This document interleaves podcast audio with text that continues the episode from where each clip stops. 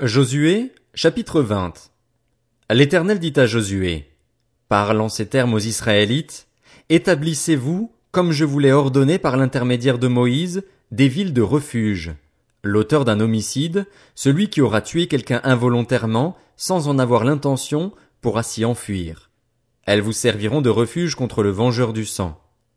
L'auteur de l'homicide s'enfuira vers l'une de ces villes, s'arrêtera à l'entrée de la ville et exposera son cas aux anciens de cette ville. Ils l'accueilleront chez eux dans la ville et lui donneront un endroit où habiter avec eux. Si le vengeur du sang le poursuit, ils ne livreront pas l'auteur de l'homicide entre ses mains, car c'est sans le vouloir qu'il a tué son prochain et sans avoir été auparavant son ennemi.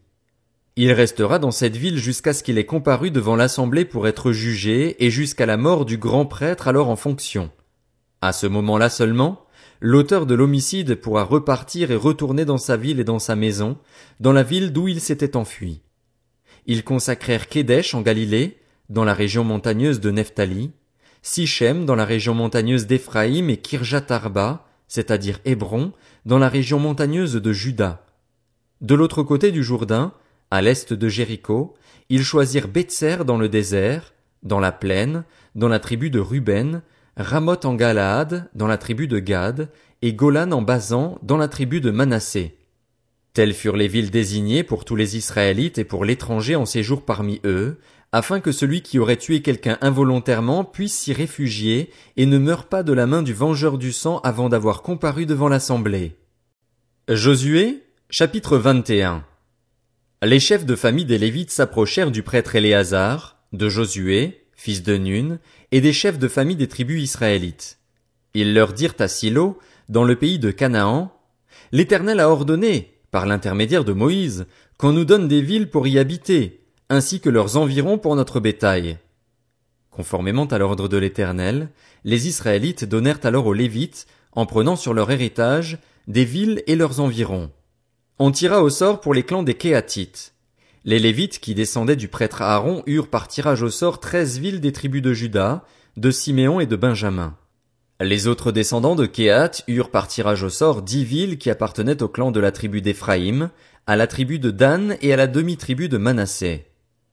Les descendants de Gershon eurent par le sort treize villes qui appartenaient au clan de la tribu d'Issachar, à la tribu d'Azer, à celle de Nephtali et à la demi-tribu de Manassé installée en Basan. Les clans des descendants de Merari eurent douze villes qui appartenaient aux tribus de Ruben, de Gad et de Zabulon. Les Israélites donnèrent par tirage au sort ces villes et leurs environs aux Lévites, comme l'Éternel l'avait ordonné par l'intermédiaire de Moïse. Parmi les villes qui appartenaient aux tribus des Judéens et des Siméonites, ils donnèrent les villes qui vont être désignées par leur nom et qui furent pour ceux qui descendaient d'Aaron parmi les clans des Kéatites et des descendants de Lévi.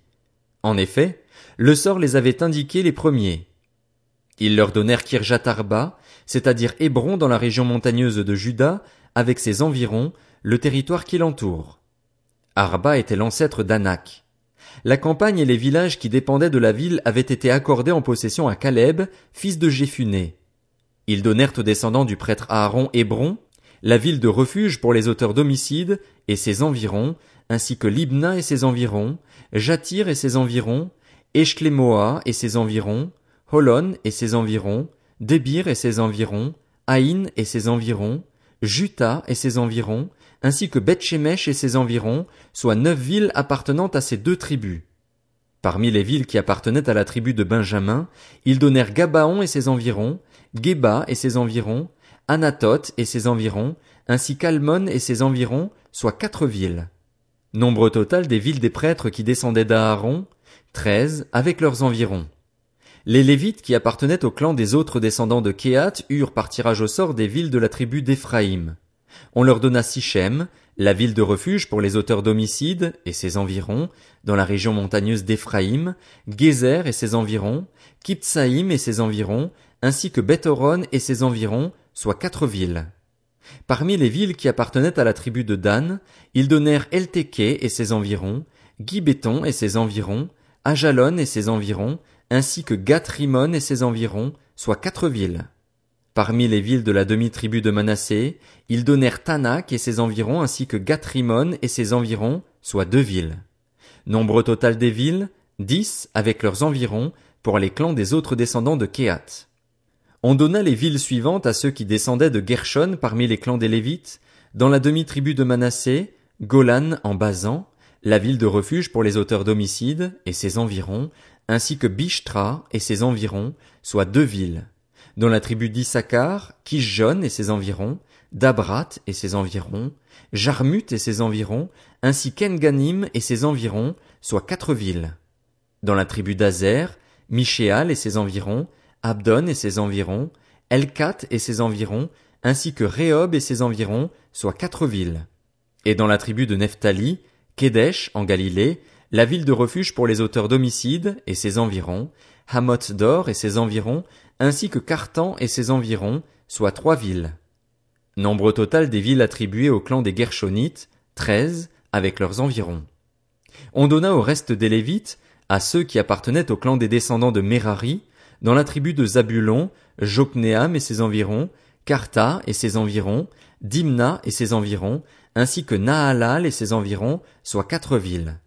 Dans la tribu de Ruben, Betzer et ses environs, Jatsa et ses environs, Kédémoth et ses environs, ainsi que Méphat et ses environs, soit quatre villes. Dans la tribu de Gad, Ramoth en Galade, la ville de refuge pour les auteurs d'homicides et ses environs, Mahanaïm et ses environs, Esbon et ses environs, ainsi que Jaézer et ses environs, soit en tout quatre villes. Nombre total des villes qui furent attribuées par tirage au sort au clan des descendants de Merari, qui formaient le reste des clans des Lévites, douze. Le nombre total des villes des Lévites situées au milieu des propriétés des Israélites était de quarante-huit, avec leurs environs. Chacune de ces villes était donnée avec ses environs, avec le territoire qui l'entourait, il en allait de même pour toutes ces villes. C'est ainsi que l'Éternel donna à Israël tout le pays qu'il avait juré de donner à leurs ancêtres. Ils en prirent possession et s'y installèrent. L'Éternel leur accorda du repos de tous côtés, comme il l'avait juré à leurs ancêtres. Aucun de leurs ennemis ne put leur résister et l'Éternel les livra tous entre leurs mains. De toutes les bonnes paroles que l'Éternel avait dites à la communauté d'Israël, aucune ne resta sans effet, toutes s'accomplirent. Josué, chapitre 22. Alors Josué appela les Rubénites, les Gadites et la demi-tribu de Manassé. Il leur dit, Vous avez respecté tout ce que vous a prescrit Moïse, le serviteur de l'Éternel, et vous m'avez obéi dans tout ce que je vous ai ordonné. Vous n'avez pas abandonné vos frères, et ce sur une très longue période jusqu'à aujourd'hui, et vous avez gardé les ordres, les commandements de l'Éternel, votre Dieu. Maintenant que l'Éternel, votre Dieu, a accordé du repos à vos frères, conformément à ce qu'il leur avait dit, retournez chez vous, rentrez dans vos tentes, dans le pays qui vous appartient et que Moïse, le serviteur de l'Éternel, vous a donné de l'autre côté du Jourdain. Veillez seulement à respecter et mettre en pratique le commandement et la loi que vous a prescrit Moïse, le serviteur de l'Éternel. Aimez l'Éternel, votre Dieu, marchez dans toutes ses voies, gardez ses commandements, attachez-vous à lui et servez-le de tout votre cœur et de toute votre âme. Puis Josué les bénit et les renvoya chez eux, et ils rentrèrent dans leurs tentes. Moïse avait donné un héritage en Basan à une moitié de la tribu de Manassé, et Josué donna à l'autre moitié un héritage auprès de ses frères de ce côté-ci du Jourdain, à l'ouest. Lorsque Josué les renvoya vers leurs tentes, il les bénit et leur dit, Vous retournerez à vos tentes avec de grandes richesses, avec des troupeaux très nombreux et une quantité considérable d'argent, d'or, de bronze, de fer et de vêtements, partagez avec vos frères le butin de vos ennemis. Après avoir quitté les Israélites à Silo, dans le pays de Canaan, les Rubénites, les Gadites et la demi-tribu de Manassé repartirent pour aller dans le pays de Galaad. C'était leur propriété et ils s'y étaient installés conformément à l'ordre que l'Éternel avait donné par l'intermédiaire de Moïse. Arrivés dans les districts du Jourdain qui appartiennent encore au pays de Canaan, les Rubénites, les Gadites et la demi-tribu de Manassé y construisirent un hôtel au bord du Jourdain. C'était un hôtel dont la grandeur frappait les regards. Les Israélites apprirent que l'on disait, les Rubénites, les Gadites et la demi-tribu de Manassé ont construit un hôtel qui fait face au pays de Canaan, dans les districts du Jourdain, du côté des Israélites. À cette nouvelle, toute l'assemblée des Israélites se réunit à Silo pour monter les attaquer. Les Israélites envoyèrent une délégation aux Rubénites, aux Gadites et à la demi-tribu de Manassé, dans le pays de Galaad. Il s'agissait de Phiné, le fils du prêtre Éléazar, et de dix princes qui l'accompagnaient, un par famille pour chacune des tribus d'Israël. Tous étaient des chefs de famille parmi les milliers d'Israël. Ils allèrent trouver les Rubénites, les Gadites et la demi-tribu de Manassé dans le pays de Galaad et s'adressèrent à eux. Voici ce que dit toute l'assemblée de l'Éternel. Que signifie cet acte d'infidélité que vous avez commis envers le Dieu d'Israël? Vous vous détournez maintenant de l'Éternel. En vous construisant un autel, vous vous révoltez aujourd'hui contre lui. Considérons-nous comme sans importance le crime de Péor? Nous n'en sommes pas encore purifiés, malgré le fléau qu'il a attiré sur l'assemblée de l'Éternel. Et vous vous détournez aujourd'hui de l'Éternel. Si vous vous révoltez aujourd'hui contre lui, demain il s'irritera contre toute l'assemblée d'Israël. Si vous considérez comme impur le pays qui est votre propriété, Passez dans le pays qui est la propriété de l'Éternel et où il a sa résidence, et installez-vous au milieu de nous, mais ne vous révoltez pas contre l'Éternel et ne vous séparez pas de nous en vous construisant un autel en plus de celui de l'Éternel, notre Dieu.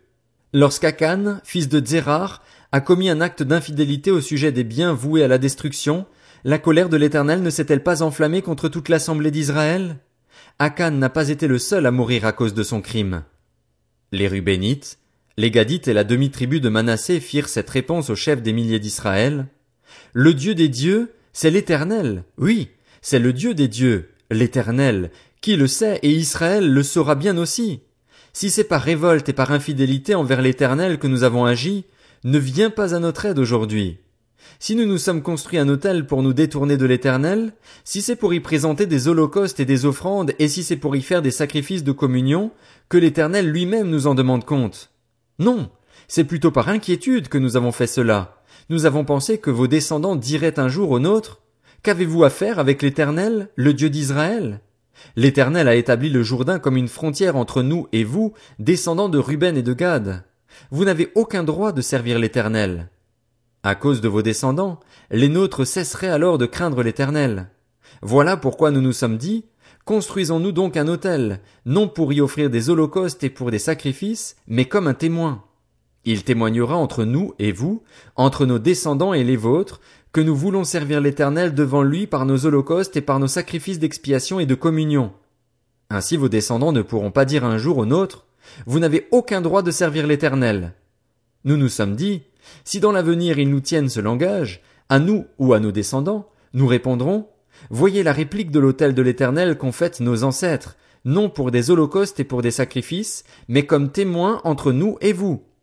Nous ne voulons certes pas nous révolter contre l'Éternel et nous détourner aujourd'hui de lui en construisant un autel destiné à des holocaustes, des offrandes et des sacrifices en plus de celui de l'Éternel, notre Dieu, qui est devant sa demeure.